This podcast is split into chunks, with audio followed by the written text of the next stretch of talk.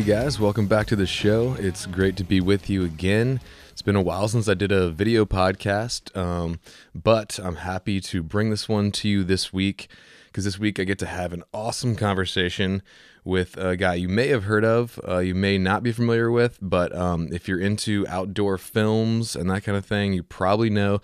My guest this week is Donnie Vincent. And um, Donnie is a really, really cool, well spoken, thoughtful guy. Um, he's been in some great, like I said, outdoor and hunting films. Uh, his most recent one, I think, is called Winds of Adak, where he goes on a really cool caribou hunt on the island of Adak in Alaska.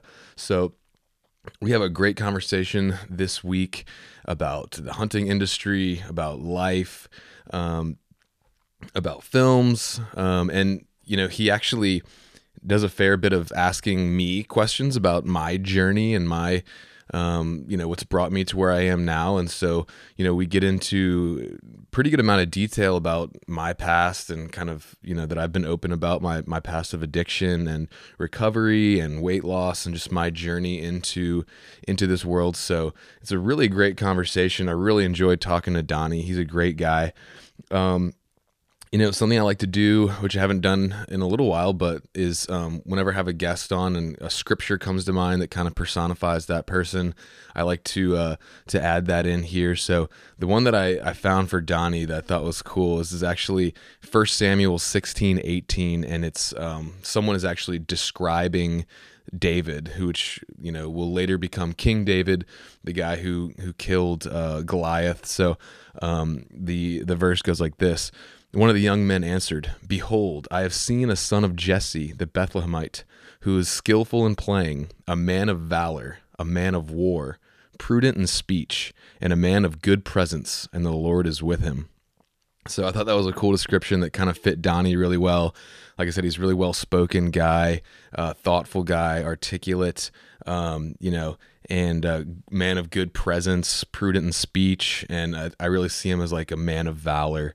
So um, he really fits that warrior archetype that a lot of a lot of us men have deep within us and and strive to let out. So it's a great episode. Um, I do want to ask you guys again. It's been a while, so please, if you like the podcast, it's super helpful if you can leave me a rating and even a, a written review on Apple Podcast. It's really helpful. And if you do that, I will send you out some some swag from the podcast and appreciation for that. Also, you know these video podcasts are a lot of work. I've mentioned it before and i'm not complaining but if you if you do like the podcast if you like the youtube podcast or whatever just do me a solid. Go to youtube right now. You can find my channel by searching hunter mcwaters. That's my name hunter and my last name m-c-w-a-t-e-r-s that's how you can find my channel and just hit that subscribe button. Like, I'm really trying to build out my YouTube audience um, because I am going to be releasing some hunting films coming up later this year. I'm waiting on a new computer now to uh, to get that editing going, but please just uh, it'd be a huge favor to me if you could just go to YouTube, search my name, Hunter McWaters, and subscribe. Even if you don't really watch YouTube, you're not into the video podcast, that's fine. Just bumping up my subscribers would be a huge, huge boost for me. So please do that. Um, also, just one thing to note during the interview, there is a little bit of construction noise. Uh, the place where Donnie was recording was having some construction done. Not a huge deal, but if you hear some hear some weird noises, it's just construction noise. Just you know, it's it's like I said, it's not a big deal. Just keep listening. It's a, it's a great conversation.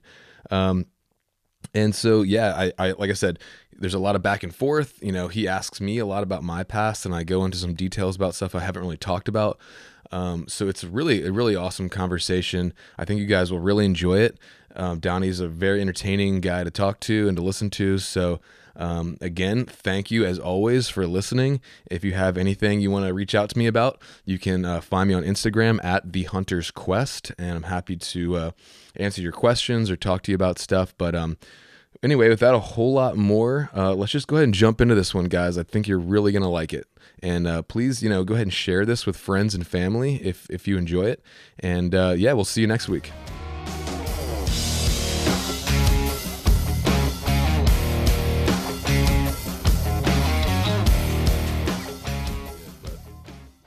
Um, anyway, guys, I'm here with my guest today. Really excited to talk to Mr. Donnie Vincent. How you doing, man? Good. Thank you for having me. It's uh, exciting to get the invitation. Yeah, man. Yeah, for sure. It's exciting to talk to you. So, uh, I, I got to ask about your cabin because it looks pretty sweet. Where are you at right now? Um, this is uh, essentially in Hudson, Wisconsin, northwest Wisconsin. Um, it's it's under construction today. There's I'm having all the outside logs sanded, and so there's a little bit of background noise. But it's oh yeah, okay. It's a cool place. This is where we have Manta. It's bare right now. I have um, believe it or not, uh, there was a TV commercial filmed here yesterday. Oh, really? For uh, yeah, for a chimney sweep company that I nothing to do with. They they just asked if they could film here as a location. Oh, nice. And so, but when there's two women that produced the shoot, and when they came in, they were like, "I have sheep skulls up there, and uh-huh. and brown bear skulls and black bear skulls," and they're like, "Yeah, everything." uh, everything dad has to go and and then i had all my recurve bows were in the corner there and they're like all the weapons have to go oh, man. have to get rid of all the so everything is bare but um yeah it's coming along it's gonna be a long project but it's uh it's a perfect place for our production studio for our production house okay so it's it's not your home it's your office or is it both office i mean i okay. stay here a lot i mean a lot a lot but yeah. uh but yeah it's primarily an office cool man so um, just for folks that may not be familiar with you, uh, and and I just personally I know a little bit about you, um, but I'd love to hear your story. Um, you know how you how you got into um, telling stories and mm-hmm. um, just it's all that stuff. Yeah, I'm. Um, the root of it all is that I'm in love with wildlife and uh, have been for as long as I can remember. Um, burying my face and my mind into wildlife books and hunting books and fishing books and and um, as I was getting older, I just spent as much time as possible outside. Uh, always wanted to. Wisconsin. I grew up in Connecticut. Connecticut. Grew okay. up in Connecticut. I moved, but I moved to. Um, I actually moved to central Minnesota when I was. Oh, Minnesota. Like 15, and okay. then um, went to college at the University of Minnesota, and then just found a house that I liked there's a river that separates Wisconsin and Minnesota called the St. Croix, and I just found a house that I liked on the St. Croix. So is that where you kind of got your love of the North Country? Is growing up a little bit up there? Yeah, a little bit. I mean, it's it's just like as far as I'm concerned, any place that I can be where there are seasons and there's actually wildlife and fish, and then a state with regulations that allow you to kind of get out and enjoy those things. Yeah. Well, then I can call that place home. Yeah. Cool essentially. Yeah. Um, but uh, but yeah, I've just always been fixated on wildlife, man, and and I made it my professional career as a biologist, and I did that for a very short time. Um, it was really funny. I don't think I've ever really talked about this, but I really considered going into medical school because mm. I also really enjoy the human body and I really enjoy um, kind of the blood and guts of it. I enjoy nice. seeing out how the pieces fit together and how the systems flow. And I like scenarios of high risk. Like I, the mm. idea of burying myself into a situation and saving someone else's life is really attractive to me. And yeah, and um, just to help, you know, to kind of fight for those that can't fight for themselves, to help those that are that need a helping hand. And like, so I, mm. I hmm. really considered going to medical school, but um, so I actually worked in a hospital for a really long time. I worked um, as a cardiovascular technician while I was in school. And then, but yeah, my, my whole life has been about being outside. It's about being uh, around wildlife. And, and I know a lot of guys are, as they say, addicted to hunting and fishing and they want to make it their career or whatever it is. But it was never that for me. I was never, I was just always addicted to, I wasn't even addicted. I had just a hunger to mm. see the animals, to, to learn about animals, then to see the animals. And then when I learned about hunting and I learned about all these big adventures that somebody could go on, you know, I just started doing them as early as I could. And I mean, like, big adventures for me were going driving to northern Minnesota with a, a buddy of mine to go duck hunting. That was yeah, camping on a lake, shooting bluebills or mallards, and and eating them at the campfire. Like that was yeah. a massive adventure to me, and still is today. Like I still look at that if I'm going to the Arctic Circle for 30 days or I'm driving with a buddy to northern Minnesota to go shoot bluebills, it's the exact same to me. if nice. you were coming over and we were going to grab our 22 rifles and we were going to go on a squirrel hunt um, here in, in Wisconsin, it would be the same. It's the exact nice. same. And, and so, um, you know, I don't even really, there's a series of events that kind of led to me being a filmmaker and hmm. telling stories. Um, I left my biology uh, career behind essentially, and just realized that I didn't want to work my way up into an office. I didn't want to work up my way up into academia. I wasn't that successful as a, of a student anyway.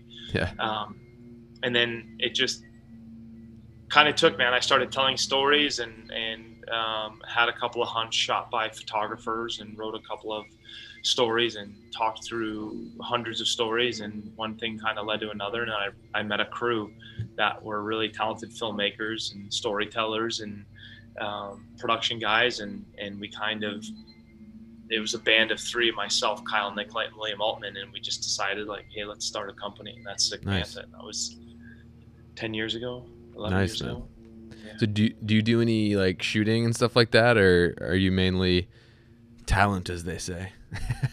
Uh, yeah, I'm talent, as they say. Um, I'm, I'm, uh, you know, I'm either in front of the camera. I'm, um, I, I love photography. Like I'm, Yeah. I'm actually starting to pick it up and shoot more and more. I, I, I took a couple of classes when I was in college, and, and so I really love cameras, and I really love, you know, like I'm, we're all like my team and I, we all work together. Like, Yeah. you know, if I see something, I'm like, hey, come here, like let's shoot this and let's do this. Like we're always Sure. scheming together, but, um, and then in our production work, um, which is funny, William Altman just did a podcast with Daniel Vitalis uh, from Maine, the Rewild, Mm-hmm. uh, Rewild Yourself podcast, I believe, and and um, and so like when we go do commercial shoots, William was uh, lamenting that it was awesome because I I carry his stuff around for him. So even when we're doing commercial shoots, you know, I'm working as a grip, if you will, Nice, and yeah. so like yeah, literally carrying Cool. Pelican cases and setting up shots. So So you guys are Yeah. doing commercial shoots as well as making making your films. And if people haven't seen, you got you have um, the, I guess the newest one is Winds of Adak. Yep. Um, we have four titles out right now. okay. And then I, I also watched The Other Side, which is uh, Yep. about bear hunting, which is pretty Yep. cool. Um, I haven't seen the other ones yet, but um, definitely Yeah, recommend there's- people check them out. Yeah, the Rivers Divide is our first one uh, about a deer hunt in North Dakota. Then we have um, Terra Nova, Three Days on the Island. It's about a woodland caribou hunt in Newfoundland. And then the other side, which is about bears, and then the Winds of Adak, which is about caribou hunting on in uh, out on the Aleutian chain. It's a Yeah, gnarly man. place, dangerous. Um, so I went on my first trip um, last year to Alaska. We did a walk-in, yeah, walk-in caribou hunt. yep. Um, and uh, so that would be East Central Alaska, um, between like Chicken and Eagle, if you know the area. I do. Yeah. And there's a um, some areas up there that are closed to combustion engines, and we were in those in those types of areas. And uh, man, it just changed my life, man. What an Yeah. awesome place. Yeah. So what Yeah, like? Go ahead. I'll, I'll be heading up in September, and which will be, I don't know, my thirtieth trip, fortieth trip, something like yeah. that. Yeah. Yeah, I can't get enough. So I'm actually leaving August 20th. I'm going to Kodiak. So Oh, that place is incredible. yeah, you You've never there? you've never been obviously right because you didn't go last year. No. Yeah, that place is that place is incredible. You hunt deer. Yeah, I'm I'm carrying um a couple deer tags and I got a caribou tag too, just in case. Although the plan is for now is probably to fly into an alpine lake and Yep. camp. So I think last we heard the caribou kind of sticking to the lower elevations, um, but would love to, yeah, do a combo if possible. But mainly Yeah. deer is kind of on the plate. Oh, Kodiak is. I mean, it's stupendous, Yeah, and you'll and you'll see the bears like they're they're just as stupendous. They're amazing to see and be around, and you know they make the trip. Um, I'll murder the quote, but Jack O'Connor has a quote where he talks about how much more interesting the forests are when there's a monster among them. oh yeah, for Yeah. sure, man. Yeah. When you're not necessarily the apex predator. Yeah, so much more interesting. Yeah. Yeah, man. So, um, something you you mentioned earlier um, about like wanting to stand up for those who who can't stand up for themselves and stuff like that, and it reminds me of this guy that I've been listening to lately called Greg Amundson, who talks a lot about the warrior archetype in that a lot of men have, and that's that's part of it is that uh, want to stand up for someone who's not able to stand up for themselves and protect and fix and save a life. And you know, I think we all kind of are wired to want to be a hero. And I think that the, a lot of the uh, the warrior thing and the hunter thing go hand in hand. Yeah. Um, what do you think about that? I agree. Um, you know, I've never, um, I've never done anything militarily, and I've never been in a, a combat situation. I've been in a couple of situations which I would consider to be very, very hairy in Bangladesh and some situations in Russia where I had plenty of machine guns pointed at me and I didn't want them pointed at me. Um, but it was hardly a military situation. It was just uh, very aggressive people in very aggressive countries and very uh, rough hunt? situations. Uh, one was biology and the other one was hunting. Okay. Um, I was studying tigers in Bangladesh, and uh, that was a really gnarly place. Very, very aggressive place. I mean, I got to ask uh, the story on that. Yeah, it was uh, just going through different customs and going through different checkpoints, and and then having um, groups of militia, if you Mm. will, stopping convoys and going car to car with, you know, with AKs and Yeah. and um, searching people, robbing people. Um, I don't know if anyone has was ever murdered in the convoys that I was stopped in, but it's a pretty pretty common thing for people to be kidnapped and then Yeah. held for ransom and then murdered. Yeah. I think everyone that gets kidnapped is basically killed, but um, there are definitely some. You know, I'm sitting in a car, and I'm with my professor, and he's like, I'm like, I was kind of freaking out. You know, there's actually a piece of jungle next to us. I don't know if I've even ever told this story, but these guys are coming down with machine guns and smashing the windows and looking in the cars and dragging people out and and I was looking at the jungle, which was is probably like a 150 yard run or something like that, and but there was pretty good like maybe knee high to waist high vegetation between. I was like, man, should we make a run for it? And he's an older guy. This the guy that I was doing work with. He was basically like Indiana Jones. It- Oh, yeah. Literally like one of the toughest. He was probably 65 years old at the time. One of the toughest men I've ever met in my life. Wow. And I'm like, do we make a run for it? And he's like, they'll mow us down, Donnie. Oh, like, yeah. just stay. And so, like, they came to our car and they didn't break the window, but they smashed the window pretty hard with the gun barrel, but it didn't break. And then I just kept, like, I almost acted like I couldn't hear him. You know, Yeah. and I just kept facing forward. And then, like, somebody, ye- one of them yelled about another car, like a few cars away. And it took the, there were three guys next to our car, two or three guys. And it took their attention and they went over there and then they never came Oh, back wow. and then there was a bus that was lit on fire and then we ended up like scooting around the bus and like Dang. leaving That does So, sound stuff- sketchy. stuff like that but um i do think um like i've been around a lot of um, i shouldn't say a lot but uh, several green berets uh, scout snipers navy seals um, and then just some um, call it normal or regular infantry guys. And yeah i think there's a really close commonality. I mean those guys have a really special um, set of skills and i think it Mhm. lives between their ears. I think a lot of guys want to think about navy seals being super tough Right. and green berets being super tough and i don't think that's true at all. I don't think that's i think everything that they have lives between their ears. I think they're as a group of seals or snipers or i think they're incredibly intellectual. Hmm and then they um, have this you know kind of have this gene of not being stubborn but knowing that they don't have to give up. Yeah. they know that they have one more step. I think that's the secret sauce is that a lot of guys are like i'm out. Like i'm exhausted. I can't do this anymore. I can't see straight. I don't even know where i am anymore. Um, and they fail out whether they want to or not. And i think the guys that make it and that exceed in those programs i think they're very very intellectual. And then i think they have that little twisted fate in their heads of saying they always realize they can go one more second. Mm. and that one more second earns them a minute earns them an hour earns them a day Yeah. and then and then their lives continue but they're special people and uh, yeah. For sure. very much appreciated Yeah, I heard. Uh, I've heard people say before, like when you think you're done, you still have forty percent left. I think they just know that. You know. how, how how scary is that to think of what we could accomplish I know, man. yeah It's Yeah. crazy. So, and then going back to the storytelling thing, I mean, you know, I feel like story has been a part of like human existence for like you know, going back to cave paintings and, and a lot of them the storytellers were hunters coming back and Yeah. telling the stories what role do you think does story play in like the life of a, man or maybe just you and a hunter you know hmm Well, I think it's a couple of things. I think it's history, right? I think it's us learning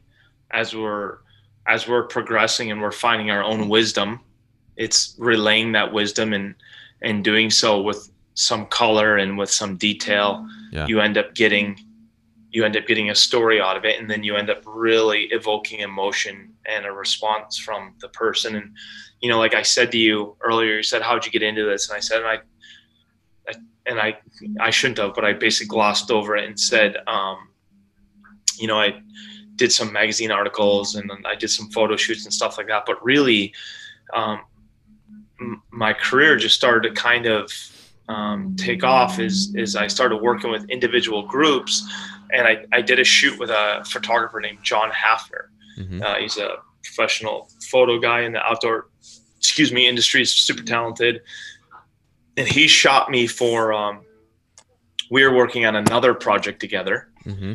and he um, he found out that I was going on a sheep hunt in the Yukon territories, uh, hunting at a place that I've always wanted to hunt at. A good friend of mine, Chris McKinnon, owns an outfit called Bonnet Plume Outfitters. Mm-hmm. Really fantastic place, and um, I was going there for the first time, and and um, and John found out about it. And he goes, "Hey, I'm supposed to be shooting an adventure piece for Peterson's Hunting, a cover story for Peterson's Hunting magazine."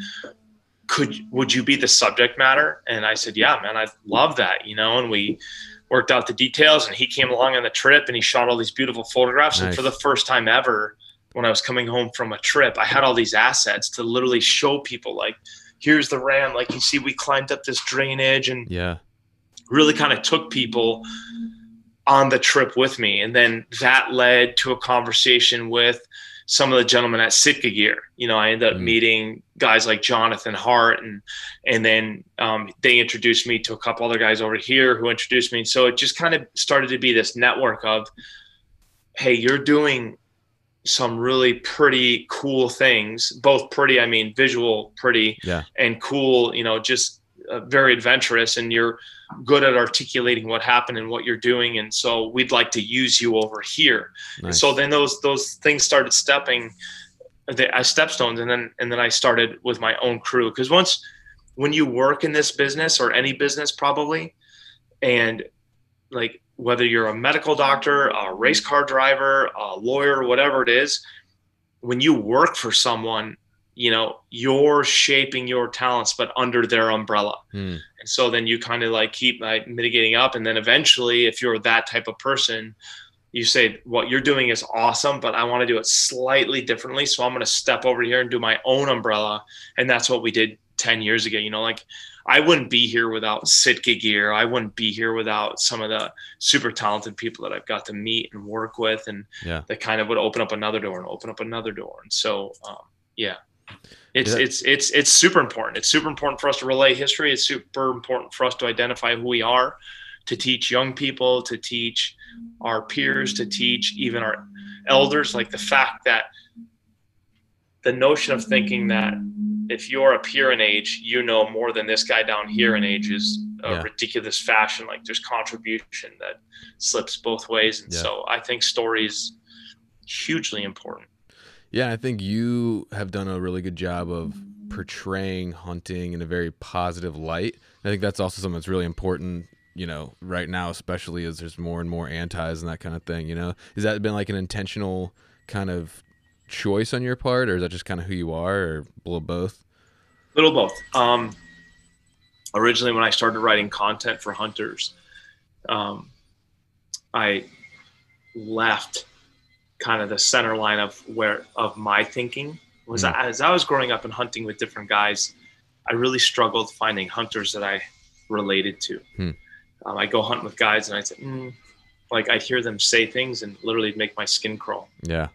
And they just say, and I'm I'm splitting hairs here, but they'd say something like super macho, and I'd just be like, yeah, I don't really like that. You know, like for, I'll give you a for instance, like they shoot a deer or something and say, "Yeah, I got that son of a bitch," you know, and I just, yeah, yeah. I wouldn't like that, you know, and yeah. so like I always kind of like ping ponged away, and then I mostly started hunting by myself. But when mm. I first started doing some professional work, I wrote a couple of pieces for a film that we are working on, and um, our editor at Sick Manta, Kyle Nicolite, I handed him the script, and he's like, "This is terrible, Donnie." He's like I wasn't calling a deer a son of a bitch, but basically he's like, you wrote this for hunters. Yeah.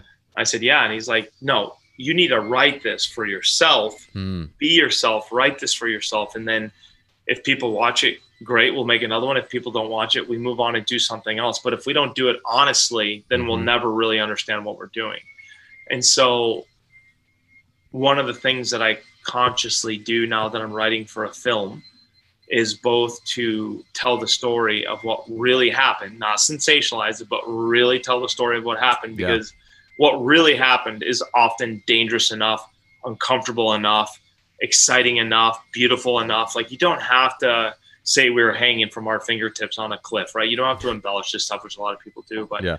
um, but in doing so, I will write in a manner so that people that have questions about hunting or are concerned about hunting or don't understand hunting can maybe garner some answers from the writing and what we do in our films to maybe educate them to ask some better questions or to Mhm. really ask different questions of themselves or hunters they have in their lives but just to kind of not to sway them or not to persuade them but to inject more um, critical conversation between hunters and non-hunters and and even anti-hunters or whatever but just kind of like i don't want them coming away from the film with their arms crossed going nope hate this. I'm not buying a word of it. I want them coming away from the film saying i now i don't really understand or know where my line is and i see the guy in the film doesn't really know or understand the line of where he is. Because i also have questions all the time how could Yeah. we not?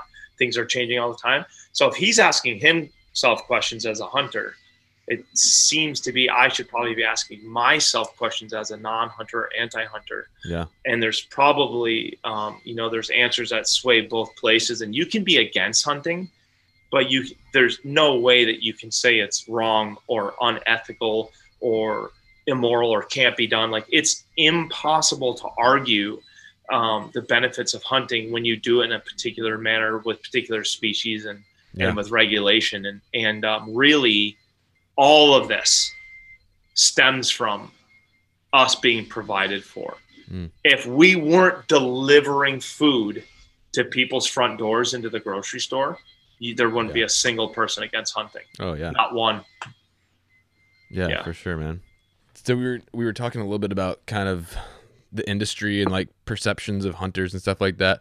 I'm interested to see or interested to know like um, your thoughts on like what are some what are some bright kind of spots in the hunting industry slash community and what are maybe some areas that could use some improvement Um, oh, that's a good question. Um, bright spots, I would say, um, and this has maybe been beat up a little bit, but um, I like what Jason Hairston did with KUIU. Mm. Um, I liked where he, um, Jason and I didn't always get along, but um, I really liked um, how he designed his clothing. And I'm not talking about a, uh, I'm not talking about a um, a product necessarily, but I just liked his approach to how he uh, fostered his gear and that he developed it with this hard line of of hunting was the DNA, the Yeah. DNA, the DNA, and I really like that about Jason that he developed this line of gear, sold it to hunters at a better price point, is better gear. I, I like the technical aspect that he brought to things. He's a very smart guy, a very driven guy, and I liked how he, I liked the um, the subculture that he cultivated and the group that he cultivated. Same, same with Sitka Gear. Yeah. Um, but I, I really Sitka Gear was they did it okay. Um, I think Jason did it beautifully. Hmm.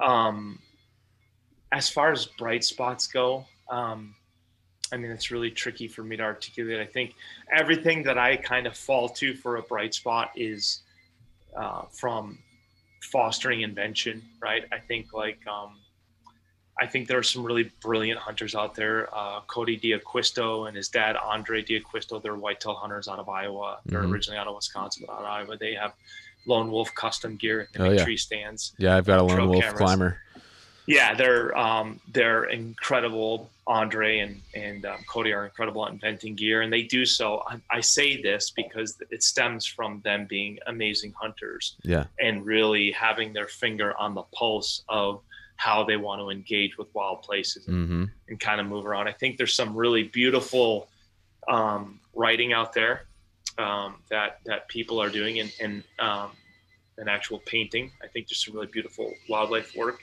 um, out there, but you know, uh, there's a lot that I'm concerned about, right? So I just found out a couple of weeks ago. I was at um, a friend of mine's house, Lee Kjos. He's a photographer out of Minnesota, super talented guy. And he owns Kjos Outdoors, and I walked in. He has a pretty famous barn that he does a lot of work in, mm-hmm. and he has this big picture of um, his yellow lab. He has a yellow lab. Um, oh my god, I'm going to be so embarrassed. I can't remember. Name Cap. Holy cow. Um, his name. The name is Cap. That dog's name is yeah. Cap. I, I, I got confused for a second because he used to have a yellow lab named Sackett. That was a really, really amazing dog, and and now he has this dog named Cap. And Cap is on the cover of the last, and he has it blown up. And Lee shot it, but he has this cover. Uh-huh. It's the last physical magazine of outdoor life. Mm. They're not going to print it anymore. Oh, it's wow. now just going to be online. I didn't even and know that. I, yeah, so I think that's disgusting. Yeah. Um, th- literally, an outdoor company is promoting more screen time. Yeah. Like, we want you on your computers and we want you on these stupid things more. Yeah. We're outdoor life, but we want you reading about outdoor stuff on a place that you got to be plugged in. Yeah, that's makes me want to interesting. throw up. Yeah. Yeah, it's it's Because at least with a magazine, you can at least take it out in a tree stand or take it into your tent Yeah. at night or whatever. Well, and, and how do you hand down? You know, like I have stacks, and um, I won't run down there and get them right now, but I have stacks of magazines downstairs from the 1960s, Yeah. 1970s, and I buy them. Uh, actually, family and friends will get them for me as gifts. Wow. People like if it's my birthday or something, somebody will literally hand me a 1969 Outdoor Life magazine with an article from Jack O'Connor, who's a guy that I find terrible inspiration from. So Yeah. anyway, I just, you know, I think those are are kind of um, negative things. I think even though where my where kind of my career has gone, I think, um, you know, I think outdoor TV has been. It's a that's a tough one, man. Yeah. it's pretty bad. It's Mm. pretty bad. The the um, just the the yeah, it's just there's a lot of uh, a lot of machoism around it. Sure. and, and and uh, you know, Commercialism. commercialism, and and Yeah. so that I, I don't know so much about the industry, Yeah. but I will say this regarding hunting. I've met, and maybe it's because I am who I am and I'm traveling to the place I'm traveling, but I seem to have met more soulful hunters, more guys that are really doing it for the weather, uh, to get dirt under their fingernails, to see the animals, to experience the animals, to Yeah. actually like they enjoy cutting the animals up and getting them on the table and having these conversations and really intertwining themselves in their ecosystem, Yeah. really intertwining themselves, The the other immersive collection of- experience. Men and women. That's right, immersing themselves with other hunters, kind of growing this whole relationship with the with outside and the people around them. I I've run into a lot more of that now than I did when I was a kid Yeah. and um, you know but i think you know like um, yeah I, I i think there are some good aspects of of the outdoors right now but Yeah. um, it's complicated man. It's Yeah. really complicated with our phones Right.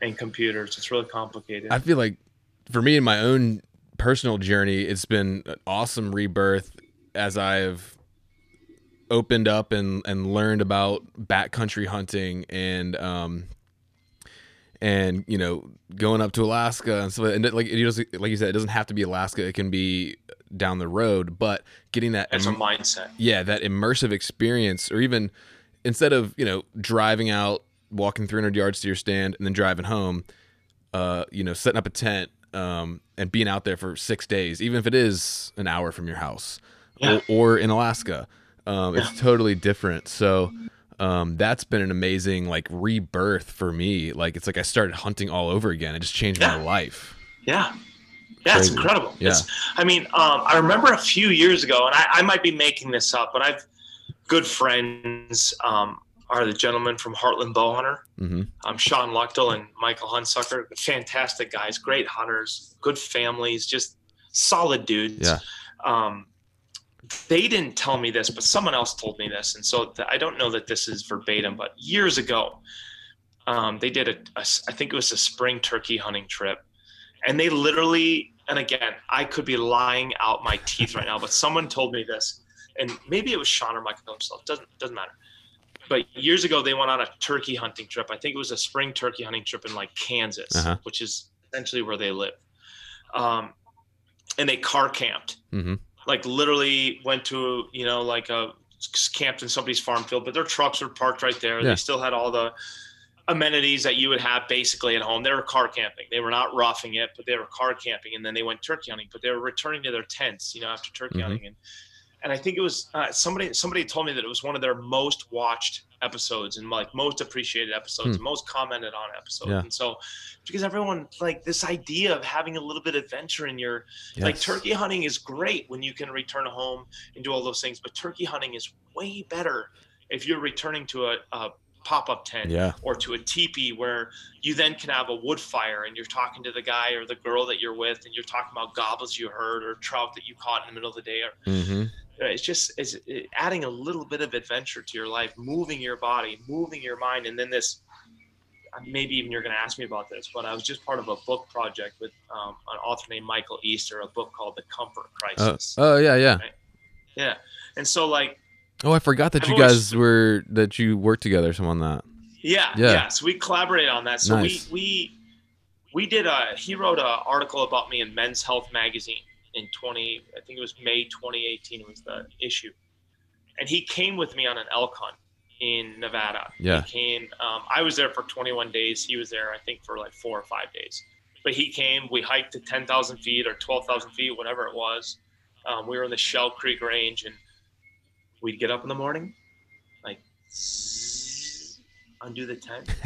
I'd poke my head out, you know, and morning Michael, and he'd he's like freaking like I mean gloves, every jacket he has, like hat, just and it's I mean it's warm. Like I'm getting out of I'm probably getting out of my tent naked, and he's getting out. He's he's like, hey, and we'd sit down and I'd make coffee or whatever, and we'd sit there and and sometimes we are sitting there on this rock hill.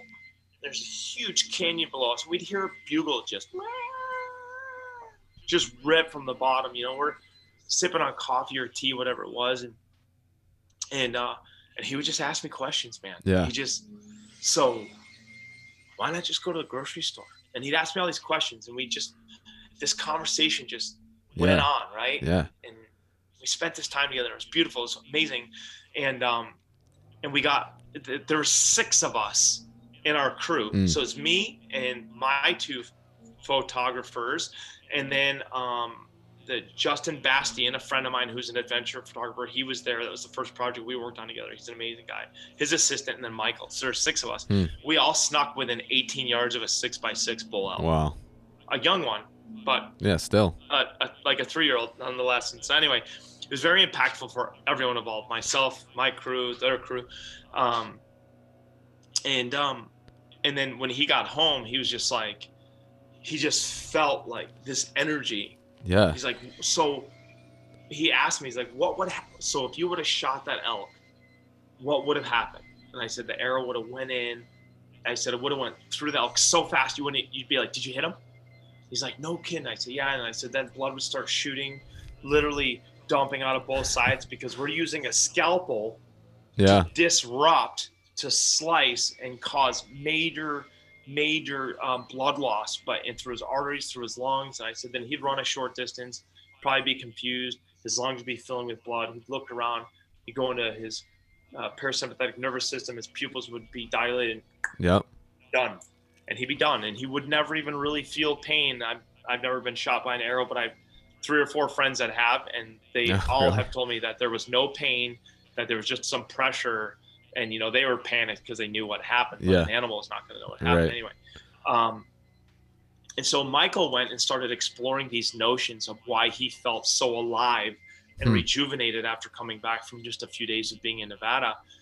And so he started talking to scientists at all these different universities for that story. Yeah. And he comes to find out that literally being outside for even just a couple of days Yeah. changes our bodies Yeah. changes our minds, our physiology, like literally physically changes how our mind is functioning, how our body is functioning, the things that we're thinking about, how well we're able to articulate what we want to say, Yeah.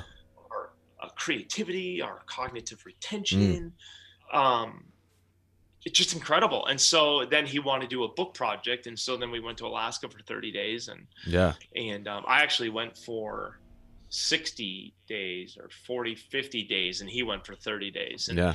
um, incredible but my whole point is like when you are doing these things whether it be tur- car camping when you're turkey hunting all the way to going up to the arctic circle like the reason michael and sean did such a beautiful job in car camping on that episode of heartland bow is because you know they were improving their own experience by hunting that way and thus it probably came across on camera a little bit more vibrant with a little bit more storytelling Yeah. and then it probably captured the minds of their audience a little bit more and the people that want to do those things um, are longing to do those things and then just naturally engage with their energy and so the you know the episode went up but that's i'm only surmising but Yeah. No. yeah i think it's i think it's really an amazing way to hunt Totally, man. And when you were saying that, it made me think like like we've gotten so detached that like we've come to a place where many people think your natural habitat is in an air conditioned, fluorescent lighted,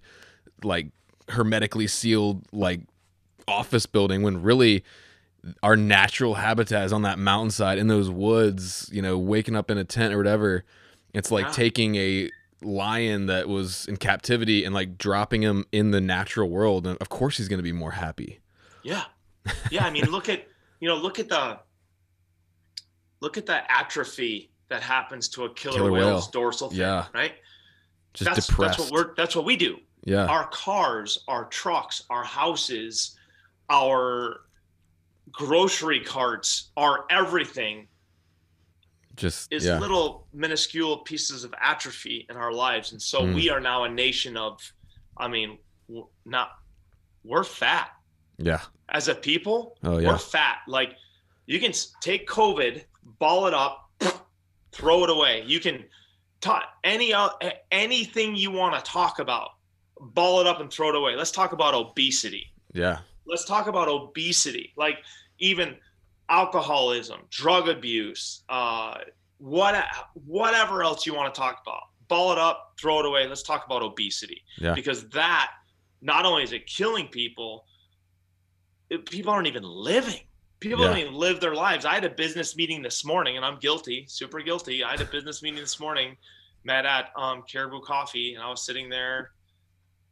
I didn't go pick my coffee beans. I was sitting there having a cup of coffee, meeting with Kyle Nicolite this morning, and and um, but I was just watching the people coming in through the door, and it was, I mean, 95% were obese. I would Yeah. say something like that, and those people might think they're existing or living because they they get to crush pizza and donuts and get to sit and watch TV and all this stuff. But really, like if you, I was thinking about this. If there was a guy in line and he was literally like, his tummy was like dripping Oh, over his belt. Yeah. Right. Like it looked like it was fluid dripping over his belt. And he was a relatively young guy. I'd say he was in his late 40s, early 50s. And I just thought, if you could grab that guy, just be like, hey, uh, Brad, come here. and like, Brad, for the next two weeks, you eat only what I tell you to eat. And you come to the gym with me, and you come hiking with me, and you come biking with me, and you come whatever else it is that I'm doing with me. yeah. In two weeks, you are never, ever going to want to look back Oh at yeah. the Brad that I yanked out of the line in Caribou Coffee. And so, 100%. yeah, man, I just I wish people like got to live, like you said, their potential, right? Yeah. And the crazy thing is I've been Brad. I've been that. I think probably we all have, right? But tell me about yours. So, um, yeah, I mean, you know, as I stand right now, I'm 175 pounds. Two years ago, I weighed 250 pounds. Mm-mm. Yeah, and I just got out of rehab, you know, for drug addiction. So I've been I've been there, and I know firsthand. I'm like a human lab rat. I know firsthand that uh, my life is just exponentially better, and it comes. You know, it's it's not just the gym. It's been um, you know spiritual discipline and spiritual rebirth and growth. It's been mental and physical, and um, my gosh, like I, I just like this adventure I went on last year to Alaska. I mean, Yeah. two years ago, physically, mentally, and spiritually, I would have been completely incapable of even thinking about doing it. Um, and now, like, and just getting back from an adventure like that, you realize like what you are capable of. It's Yeah. amazing. Yeah, c- congratulations, man. That is Thanks. incredible. Did the weight gain come from you stopping using drugs, or was that weight gain during using? That drugs? was part. So I was I was never like in great shape or like super athletic, and Okay. then but then but I was like addict skinny kind of, but not really skinny. I still I was just like average. And Yep. then when I got out and got clean, I would just be like bored at night and just eat everything, and Oh, yeah. still wasn't going to the gym or doing anything. Uh, and then it just got to the point where I was like, I feel like a slob. I was embarrassed to take my shirt off in front of my own wife, and I was like, Yeah. this has Yeah. got to change. Um, and so that got me like half the way. And then my buddy, who's an ex um, Navy Special Warfare dude in top shape, talks me into going to Alaska. And then he's like, "Oh, you know, it won't be that bad." and then I Yeah, start, well, yeah, I start thinking about like, wait a second, like we're gonna be hiking in multiple, multiple miles, days of camp, and this dude's ex Navy Special Warfare. Yeah, it's gonna be tough. So I started training my ass off and lost the rest of it, and my life just like the weight went this way, my life was like this. see, yeah, I mean, that's even if let's just say the weight's going like this, right? And your life is going like this, but even if something happens in there, yeah, car accident, whatever, like you're going to die on your best day. yeah, Like you are you are like people are always worried like, "Oh, what if this? What if this? What if this? Are you worried about an airplane crash?" No. no, like Yeah. I, I'll deal with it the day it happens, and if I don't die in the wreckage, then we'll we'll deal with fixing it. But I want to push until yeah, man. and, and I'm not the first. I'll guarantee you I'm not. And I didn't. I had this epiphany uh, a couple of weeks ago. I was doing a podcast with a gentleman. I had this epiphany through talking with Michael Easter from the Comfort Crisis. Yeah, You know, we're again. This is not revolutionary, but it when it hit me, it hit me like a two by four. And, and smart people that are listening to this are going to be like, "Oh my word, this kid is a moron that it took him this long to think about this." But it really just hit me is that our life expectancy keeps going up, and so people always talk about that as a good thing. yeah, And for the first time ever, it hit me that that was a terrible thing. Hmm. Because the only reason our life expectancy is going up is because our life is going down. Yeah. We are exerting less energy. We are Yeah. putting ourselves in less dangerous situations. We are now cultivating a alphabet of pharmaceuticals yeah, to handle every bump and bruise and inflammation and in like instead of I'll be very careful with my words but it just seems that we are just our hearts might be beating a little bit longer yeah. in time but I think our quality of life Quality is garbage. who we are as a person garbage. Like Yeah. i think it's dead. I don't think it's dying. I think it's dead. Like i like we're human beings right? Yeah, we're strong. We can carry backpacks. We can shoot bows shoot rifles. We can fight wars. We can dig out fields. We can build barns. We Mhm. can fix cars. We can do all of this stuff. And yet we still have massive portions of our population that are unwilling to engage in any of this. Like i see kids all the time. I just saw some kids and God bless her creativity. But I was doing a mountain bike ride the other night and I was going up this hill and there were a bunch of kids hanging out next to this river. And I was just thinking to myself, if if kids from the 1920s or early 1900s could see these kids, oh yeah, they would just be like, "What kind of what planet did you come from?" and can I see your spaceship? Yeah, because these kids are wearing like clothing made out of stuffed animals, and and I'm I'm all about expression. Like yeah, I'm not talking about piercings and tattoos. I'm not saying they were weird. I'm not saying it all, but it just like yeah, yeah, it was just a little microcosm of for sure. Like I wish I could sit all these kids down and be like, "Let me tell you what I know."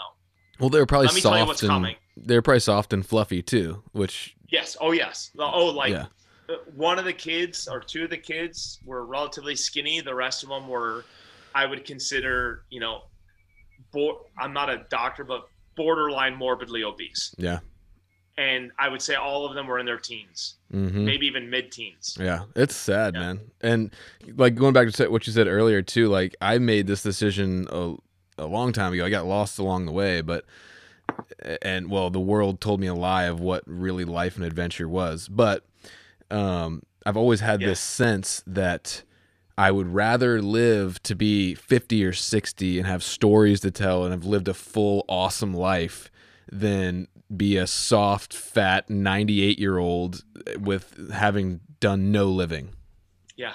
You know? Absolutely.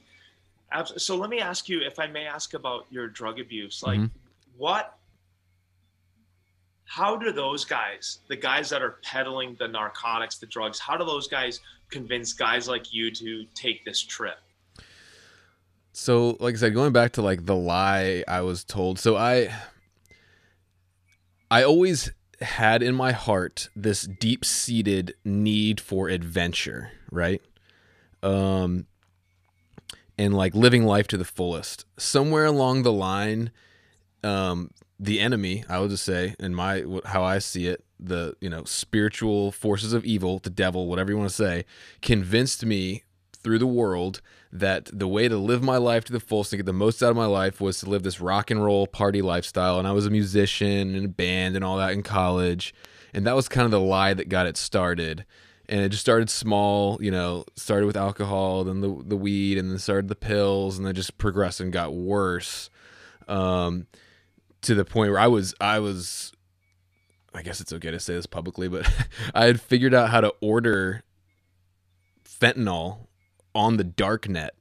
So I wasn't even going to drug dealers anymore. It was like showing up in my mailbox Yeah. through like Bitcoin and dude, it was crazy. But anyway, I don't like I, so I guess to answer your question, it was it wasn't really like any person or drug dealer that Yeah. kind of talked. It was like I see it as evil and a lie being told to me. And so then what happened was as you get more into addiction, that desire that God put in my heart for adventure and these things I'm living now Mhm.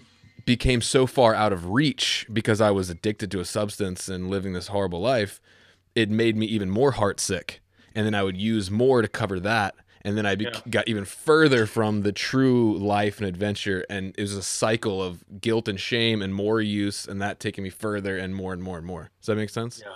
Yeah. Oh yeah. Yeah. I, I grew up in a house with drug addicts, and so like I, I saw this stuff kind of firsthand, and that's why I was really curious because when I grew up, so I'm 46, so my siblings, um, I was born in 74, so they were. Uh, it's embarrassing for me to even admit this, but I can't even tell you how old my brother or sister are, but they're several years older than I am. Um, but I always saw their uh, addiction, and not to not to uh, get down a rabbit hole, but I always saw their addiction coming from friends of theirs who were super charismatic, Hmm. like kind of the life of the party type guy Yeah. came and made sure everyone was having a good time, like he was having a good time, and things just kind of escalated and got. Yeah. And then from there, I saw it firsthand where it was um, everything was a bad day and it was never their fault. It Mm. was everyone else's fault that Yeah. there was a bad day. And so I saw this stuff when I was growing up, and I was just always curious. Like, I don't know. It, um, yes, um, I'm. I mean, it's amazing that you freaking buried that demon. That is a Yeah, That well, is a big one, man. That is a big one to put behind you. yeah, and I couldn't have done it without without God. Um, so I had to give some glory there. Uh, it definitely took hard work on my part too. Um, Oh, yeah. but More than you realize. yeah, Yeah. So what was it like? So putting all that behind you, hmm and then um, when you got to Alaska, did you did a bus drop you off? Did you guys park a vehicle? Like how did you start hiking? And Yeah. what I'm curious, just I want I know this is a podcast with me, but I want to know about no, it's you. cool. Yeah, So like how um how'd you get to Alaska? Yeah.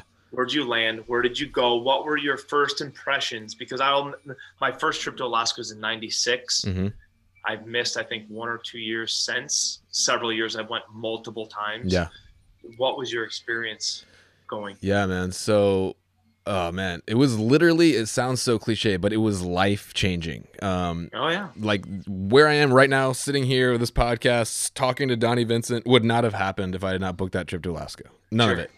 Yeah. Um. So, but so my friend actually it was like a friend of a friend. Didn't know him that well, but it, as you probably know, it can be hard to find people to commit to a serious adventure like this. Yeah. Um. So he he messaged me kind of. Uh, you know, one of probably ten people he messaged. Hey, thinking about doing this caribou thing in Alaska next year. Are you interested? And I was like, yes, I'm interested because it was just uh, it was a perfect timing. I feel like it was God's timing. Um, I had already decided I am doing this Western hunting thing. Like I'm clean. I'm getting in better shape. I'm doing it. And then he messaged me like, hey, want to go to Alaska? Yes. Yes. because that was one of the things that I talked myself out of it before was like, oh, I don't understand the tags and you know it's hard Yeah. and whatever. I'll just stick Yeah. to whitetails anyway. So I said yes, um, and then that was like a year of just transformation of training, of learning everything I could about backpack hunting, um, Yeah. just cha- like tr- total transformation. Um, and then yeah, so then we flew up there. Um, flew into Fairbanks and then Okay. rent rented a U-Haul Yeah. because because you can save thousands of dollars from running a U-Haul instead of a four Yeah. four by four. I found that Yeah. and I was like, I thought it was so smart, but apparently I'm not the first one that's done that. No, it's it's smart. Did you look into any of the other rentals? Yeah, we looked at a truck and it's like three four grand, and I was like, dude, we could just rent a U-Haul van. yeah. So that's Yeah, what we I did. did. I did one one year where literally we considered buying a truck. Oh yeah, The rental was so expensive. Yeah. We considered just buying a truck and then just leaving it with a friend when we left. Yeah, yeah, no, Yeah. it's it's ridiculous. So we got that U-Haul van. We nicknamed it Huey, and uh, and we drove from Fairbanks to Tok, and then Tok drove through Chicken almost to Eagle. And if you're, from- I don't want to necessarily name the control, no, don't, don't, yeah, don't, don't. but it was an area where there's no motor vehicles allowed between Yeah. Chicken and Eagle. yeah. That's pretty specific. But anyway, um and yeah, it was just like as we're driving in, like it feels like you know, in high school, like we're about to go to a wrestling match or a, um I played lacrosse, so like about, about to be a big lacrosse game, like kind of scary, excited, like whoa, what are we doing? Yeah. Um and it was a culmination of a year of training and prep, you know, and um and then yeah, we just uh we found the spot and it was like let's let's freaking do this. And we strap it on and um and started booking. And the first you know thing that comes to my mind is my glutes just started burning really bad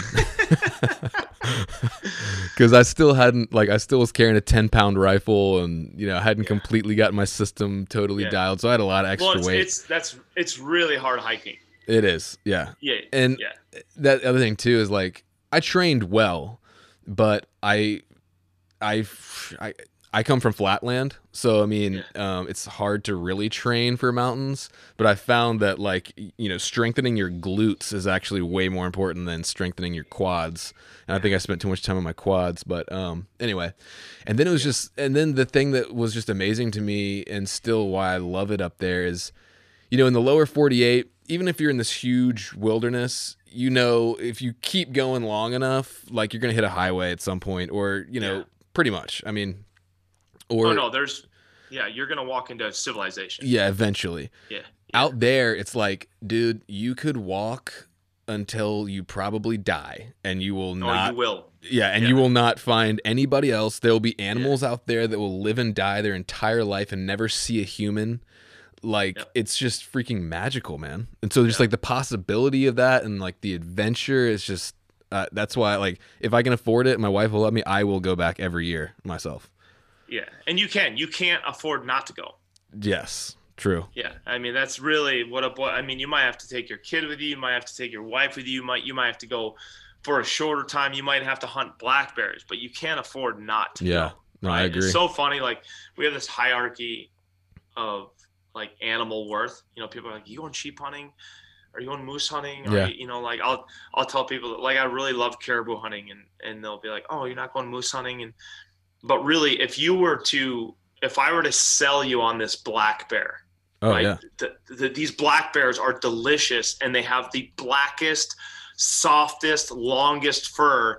And I made it thirty thousand dollars to hunt a black bear. That would be the only thing that you could think about. And people would be like, Oh, "Oh, my god, I'm going to Alaska black bear hunting." But the fact that they're very inexpensive to hunt, you can get multiple tags, you can shoot multiple bears. People are like, "Oh yeah, you're going on a black bear hunt." But oh it's yeah. all just that's I mean, it's it's your mindset of like you know where you're going, what you're doing. Now I'd go on a black Um, bear hunt today. I'd, Oh yes, absolutely. Yeah. It's so incredible, man. It's so incredible, and so uh, that's really cool. So, how was your? Um, I might be doing this drive actually. okay. Um, how was your drive to from Fairbanks to Tok?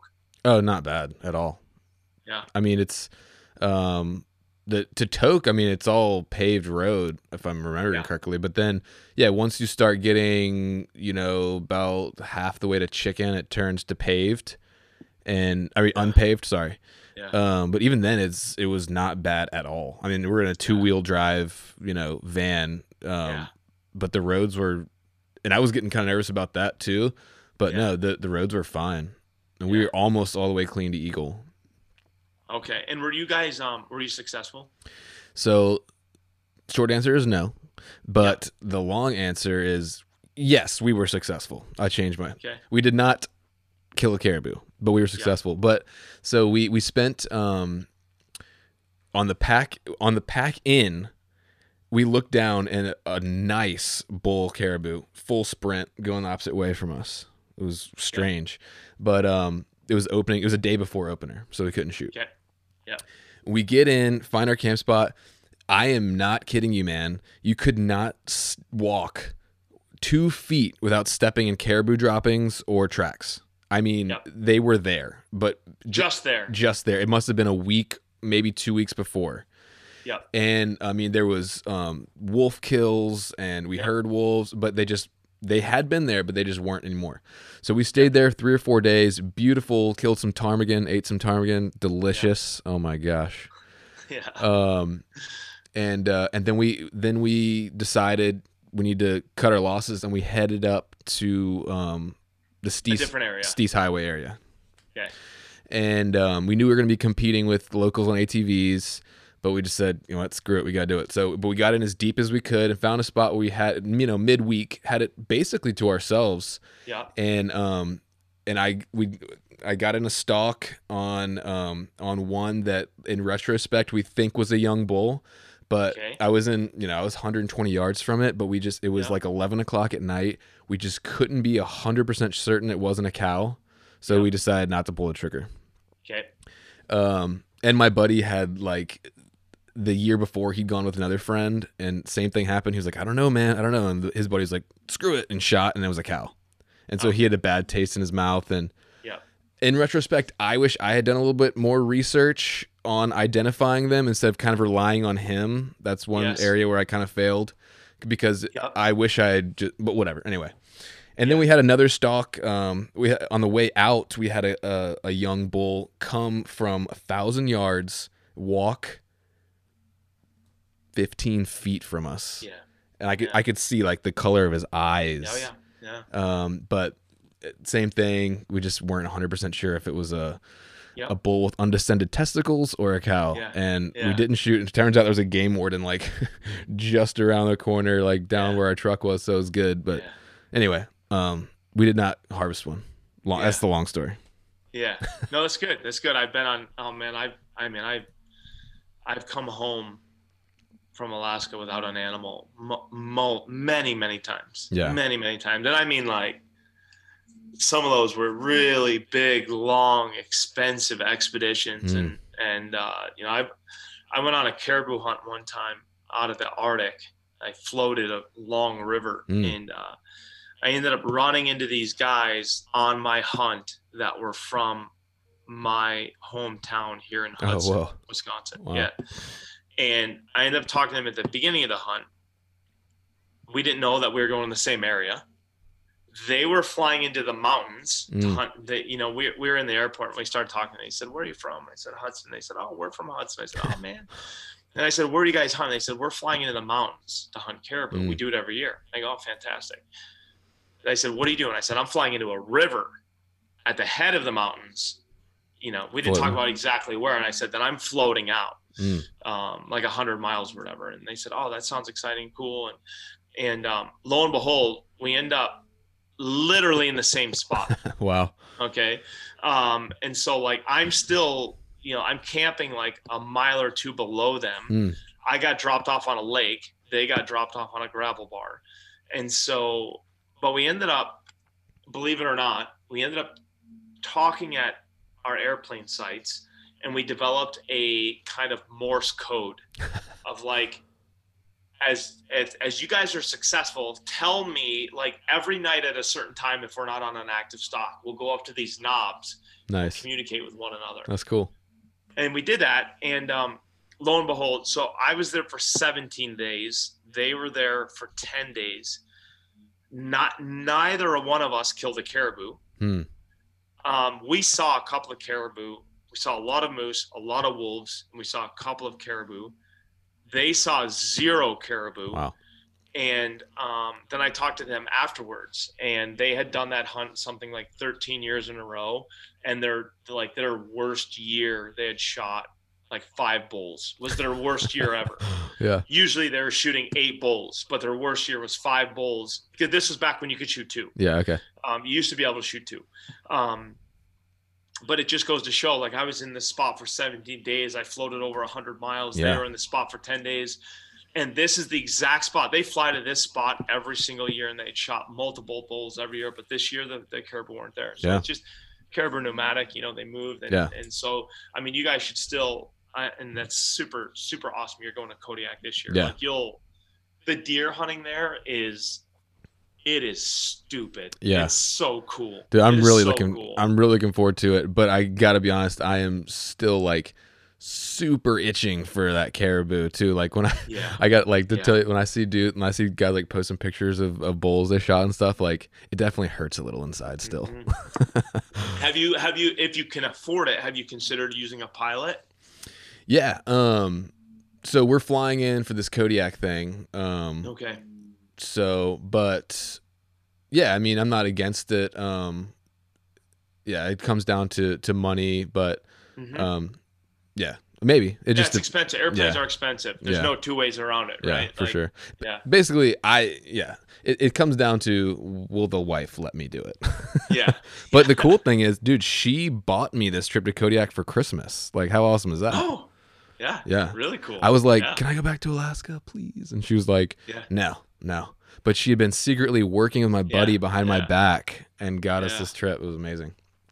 Um, That's really cool. yeah. That's really cool. Yeah, you'll have a great time. You'll have a great time. yeah, man. So, but I still need my caribou. Still need my caribou at some point. Has so. your has your buddy um, been to Kodiak? Yeah, so he he got the bug few several years ago, the Alaska, and he he's gone back every single year. Yeah. Um, and he's actually moving there. And Oh. here's the cool thing: he's the guy that's ex Navy Special Warfare. He has his Yeah. pilot's license, Oh yeah. so he's moving there. He'll be a resident probably by 2022. And his like goal is to get a cub. So there's a Yeah. good chance I'll have a friend and hunting partner who lives in Alaska and has an aircraft in like Mm-hmm. two or three years. You want some advice? Yes. Help him buy the airplane. Good advice. Hmm Say, hey, let me help you buy that cub. That's I like that. Yeah. I'm writing that one down. then I have a I have like a legit stake in the thing. Yeah. Yeah, you have an interest in his plane. Yeah. that's a Yeah. great that's a great one. Um So, man, this has been really fun. Um, I got to ask you. Um, I don't know if anyone's asked you much about it before, but it's kind of one of the themes of the podcast. Um, what do you? What's your opinion, or what's your philosophy? Um, you know, I mentioned God earlier. Um, in the the spiritual side of hunting, what's your connection to the spiritual? Like, how do you connect? Uh, do you believe in God? What do you believe? You know, that kind of stuff. Well, I feel like um, I feel I've always told I I shouldn't say I've always told, but I've always felt like I've told people like I don't I don't sense this connection. Hmm. But it's really not true at all. I really sense an immense connection. Um, it is, you know, I always like people ask me about my spirituality when I was hunting or whatever, and I and I would just kind of look around and be like, no, I don't, I'm, I'm not feeling anything. Mm. Like, I don't, yeah. What's it feel like? Is your skin supposed to burn or like what, you know, but I, I, I was misunderstanding essentially the question and the connection mm. because, um,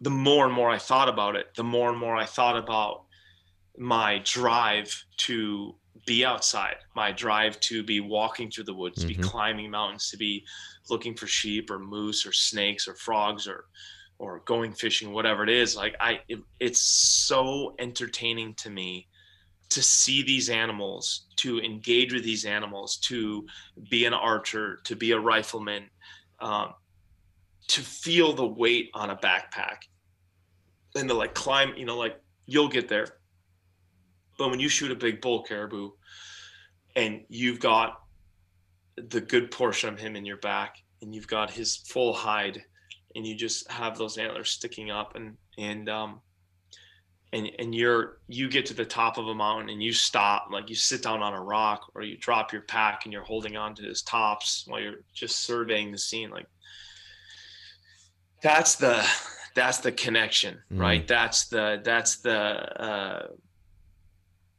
that is the the uh, spiritual connection. That's the relationship is the word i like to use. Yeah.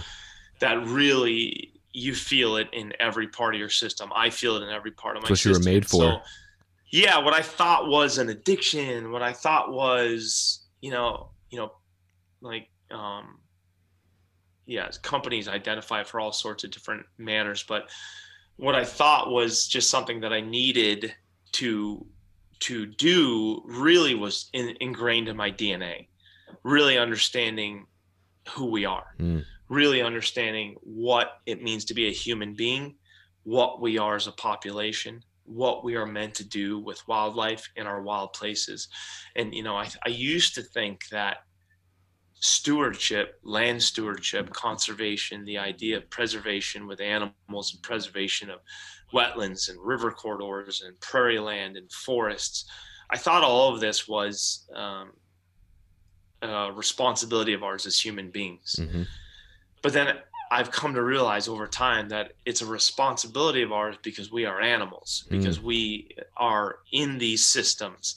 These systems are as important for our lifeline, our life bread, as um, we are to these systems. So everything is intergrained. We are that.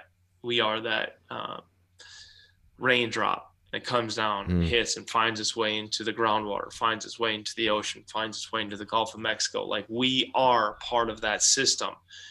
We've lost our way in the manner of we get to fly on airplanes. We have opposable thumbs. We get to drive cars. We have radio stations. We have movie stars. And so we've, in my opinion, we have, there's been a digression or a regression or a, you know, a loss of a theme, if you will. But um, so I, I've never been a terribly spiritual person. And in the same sense, been maybe one of the more spiritual people I've ever met because as I met with people who are hunters and fishermen, yeah. and they told me about their ride involving hunting and fishing, I never identified with it. Hmm. When I did find somebody that I identified with, I really would sink my hooks into them. Hmm. And so, and like, you know, you tell me about caribou hunting, you tell me about the caribou, you tell me about what your experiences were. And if I buy into what you're telling me your experiences were, like I'm all in, uh, way in if I'm not, then I'm way out. Yeah. I'm all out. And so like, um, yeah, I think it's, I think it's, um, I think it lives really strongly within me and, and, Totally. um, and having that energy flow between systems and between human beings. And, Yeah. and, uh, I just think I was born way too late would be my, Well, I think Yeah. I think you're a spiritual guy. You seem like seem like you are. Um, you know, I definitely feel connected. That's for sure. Yeah. And I've had things happen to me that were, you know, I spent a lot of time with, I get made fun of over this, which is funny. If you're going to make fun of me for something and this is what you're going to make fun of me of, great. But I've spent a lot of time with wolves, a lot of time. Mm. I've been multiple times in my life, I've spent extended periods of time in and amongst a pack of Yeah. wolves. But I've also had other times where just a single wolf and I will bump into one another Hmm. in very close quarters. I'm talking less than 20 yards, stare at each other. I always am talking to them and I'll talk to them and like, you know, like more to kind of figure out what they're doing, but just their eyes and their presence. And I, I get that way with a lot of things, but um, I don't know. I just feel it, you know, like, Yeah. um, some people have made fun of me for not killing wolves, and I'm not against killing wolves. And I'm not even saying I wouldn't kill a wolf. I just haven't killed a wolf yet. Yeah. But I've had like 50 opportunities to kill a wolf, and I haven't done it yet. I'm not saying I wouldn't do it, but you know, Yeah. anyway. but that's kind of my spiritualism. That's my connection, man. Like that's my, um, that's where I live. Totally, man. that's where I live my entire life. the Wolf Man. Um, yeah. yeah, man, and like I just feel like it needs to be said. Earlier, we were talking about coming home from Alaska with no animal, and I and like when I was thinking about Alaska, I was like, man, that would be a disaster. And yeah, I still have that like, oh, I really want to get my caribou in me. yeah. And a lot of guys, I think, are scared of that, but like, it doesn't matter. It was still like, No. still being there, feeling a connection. The only blood we spilled was a ptarmigan, uh, and that was still amazing. But even Yeah. even without that, just the experience and being there in the wild, Yeah. it, it'll change you, and, and that connection you're talking about.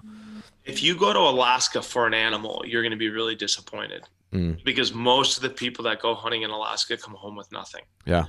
If you walk through the Anchorage airport or the Fairbanks airport at the end of September, you will see a lot of sad faces. A lot. And you will talk to these guys. If you see somebody wearing camouflage or looking like a hunter and he's got a super frown on, go talk to him.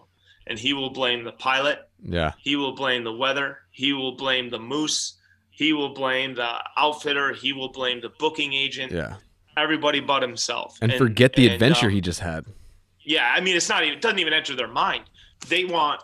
They want a 70 inch bull Yeah, or nothing, and they want um, a friend of mine who I I won't name him, but he's really he's an outfitter, um, really successful outfitter, and um, he told me this last time I was hunting with him.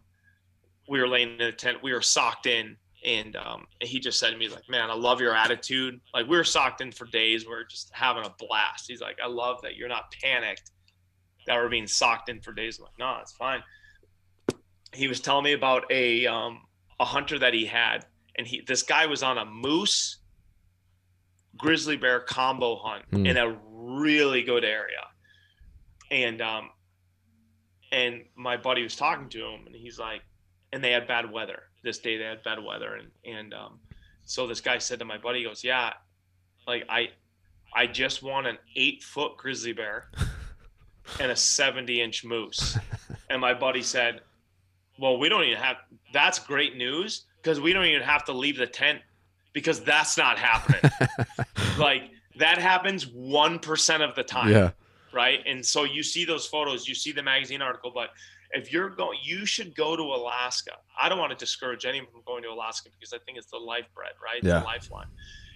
But if when you go to Alaska, from the moment your airplane touches down to rental car, to the restaurants you eat at, to the fly shops you go into, if you're lucky enough to make it into, uh, are you flying into Anchorage this year? yes, go down to Barney's. Have you ever heard of Barney's? Mm-mm. Oh yeah, go to Barney's. Okay. It's not far from the airport. It's a Barney's ski chalet.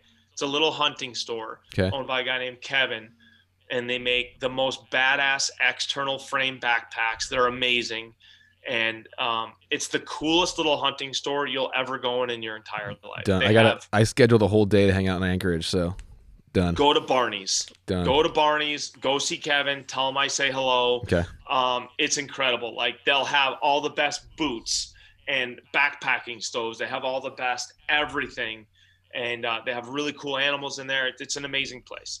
Um, but um, like you, you do these things. You go there, and you need to just live every experience. Yes. And if you have a weather day, enjoy it. Mhm. Go outside the tent, take a look around, bring a good book, go poop in the fog or go poop in the rain. Hike up on the hill anyways and look for bears or look for moose Yeah. or look for caribou and never, for God's sakes, never stop looking. Yeah. Like ne- if it's daylight, get up well before the sun. Eat your breakfast, get your gear on, get to the top of a hill, go take a look around. You'll be amazed what you see, whether it be a wolverine catching a ptarmigan going past you, or whether you see the northern lights, or whether you see a black bear. Like I, Yeah. I got up on a black bear two years ago, and I had a black bear tag. Hmm. I had a, a black bear tag. I was holding a rifle in a caliber that nobody's ever killed an animal with. It's a brand new caliber Oh, cool. a brand new ammunition that nobody's ever killed an animal with. That stuff Like, I've been I seeing on your be- social media. Yeah, the True Velocity. Yeah. Yeah, I'm literally holding. I have one of their test guns with me, a Remington Model 706.8 TVCM. Hmm. And I'm sitting over this bear. He's not very far away at all. I mean, sub 100 yards, and it's a big, huge boar. It's a frosty, really cold, blustery afternoon. Like the sun is getting ready to go down, and he is. We thought he was so big, we thought he was a grizzly bear Hmm. and he was digging in these rocks and he's eating all these blueberries and he's eating some ground squirrels or whatever it is that he was doing. And like I had this rifle. All I have to do is click the safety off and boom. And I'll be the first guy to kill an animal with this, whatever that means. But I just sat there watching him. And this is the valley that doesn't get hunted very much. And I just thought, if I shoot him, he's dead. If I shoot him, I'm gonna have a gorgeous black bear hide hanging on my wall. hmm I'm gonna have hundred pounds or 150 pounds, however. I mean, he's a big bear. He's like 400 pound bear. I'll have however many hundred pounds of meat, which I love bear meat. I'll have this beautiful skull that I'll, you know, keep in my collection, and um, I will have been the first hunter to kill an animal with this cartridge, and you know, voila. And I sat there, and then I did the other side of the coin if I don't shoot him, he's going to continue being a bear. He's going to hibernate right here because it's the end of the season hmm and he's getting fat. He's an old, old boar. He's lived in these valleys his whole life. He's probably denned here every year.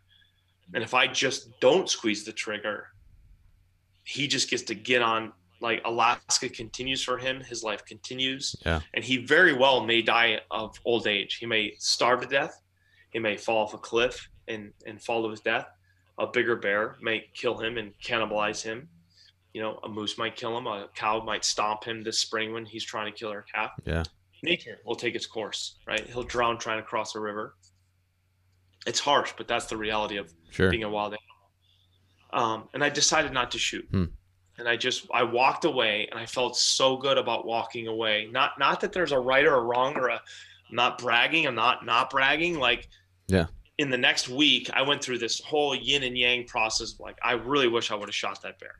Then, and then I was really happy that I didn't. And I really wish, and it just, this is the conundrum that I live in in my mind. And I just think if people are going to go to Alaska, like, you need to go there with this conundrum. Yeah. Like, you have a bloodthirst right now, and I totally understand it. And I've had it and have it many times. I've had it many, many times. But you're like, I need to go caribou hunting. Yeah. But when you, as you caribou hunt, still you will harbor that. Like you even you went through it this year. You didn't know if that was a young bull or a antlered cow. Yeah. So you're like, hmm.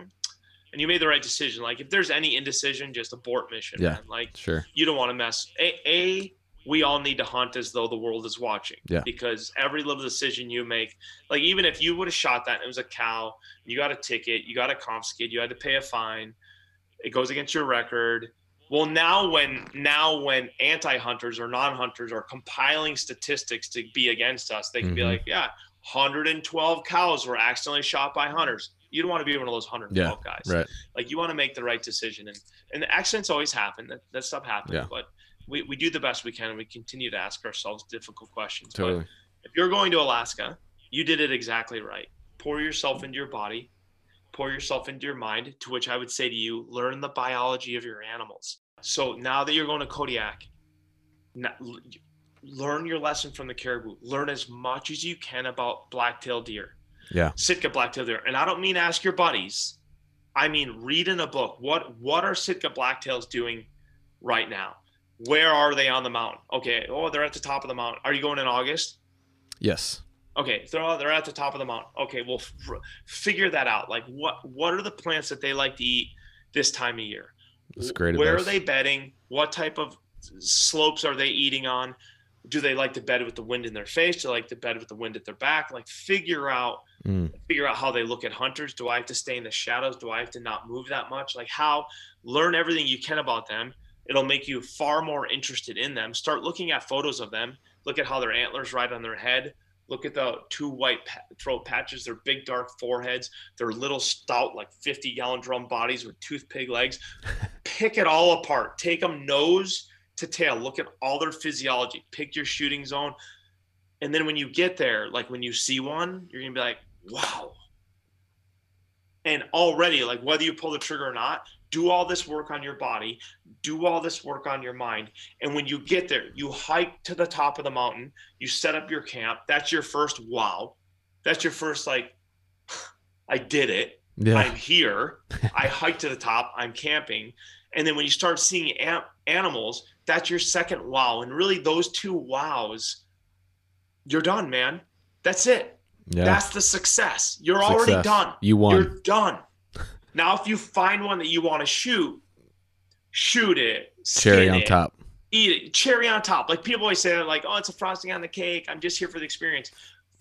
That's a great sentence, but live it Mm. embody it like breathe it understand it because if you understand if you're fa- if you're lying to yourself like oh i really love eating beets i really love eating beets i really no you don't beets suck really really live it with yourself and then you can actually change your relationship with what you're doing and then you can change your relationship you already have Yeah. you've done the hardest relationship shift of probably in, in your life aside from losing a loved one or whatever but you're you're like i just wish i wish i could give people a um you know something to eat or give tap them on the head and that they experience they get to see and feel what i'm feeling because if they did like they would never stop and they would always be searching and and um yeah and i get i get i had a hunt two years ago it went horrible for me and i couldn't find my rhythm and i was letting other things get into my head and and um it really poisoned my trip and and Hmm. never again it'll never happen again but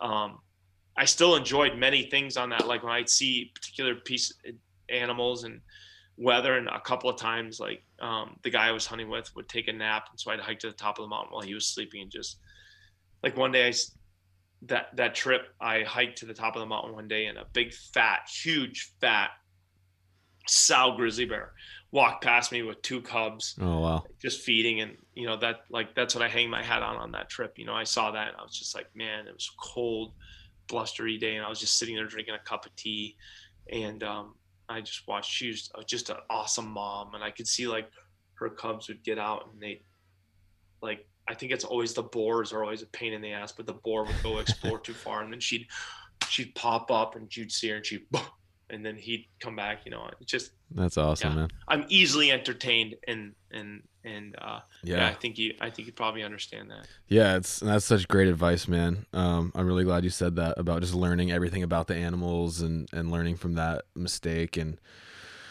yeah, man, so good. And um, that's why like so this this shed back here, I found this returning to camp from my stock on that one I almost shot but wasn't sure, and that's the logo for the podcast. Oh, right on. Yep. It's the exact. That's the shed. Yeah, It's just really because it's emblematic to me of Yeah. um, again, it doesn't have to be Alaska. I do recommend everyone go to Alaska. I think you Yep. would too. But Yep. adventure, find adventure. You know, Yeah. get uncomfortable, find adventure, and I mean, we were made for it. So Made we need it to live. yes, Yeah. absolutely. Well, thanks, man. It's been a really awesome conversation. I'm glad we got a chance to connect. I And, uh, appreciate the offer. I really do. Yeah, I don't want to hold you too much longer. So, um, but where can? Uh, well, I do want to ask you just lastly, any other advice for me as a um, you know aspiring content creator, filmmaker, heading to Kodiak, making some films this fall? Uh, honesty, just honesty. Yeah, Um, never stop filming. Try to capture the whole day, even when you're beat. Mm. You know, grab a camera. I don't care if you have to hold it right here and talk into the barrel, but honesty. Don't try not to mimic anyone else's work, other than like obviously you're going to. We've everything we all do is something that we've seen in someone else's Sure. work, but just use your own words, your own sentences, your own experience. If you're having a miserable time, talk about how miserable it is. If you're having a great time, talk about how great it is. yeah, You know, really, um, I think just the more honest you can be with yourself and with the camera lens, the more people are going to want to watch it. totally. Cool, man. Well, awesome. Um, I'll let you go, man. But again, thank you for your time and really enjoyed talking. Appreciate it.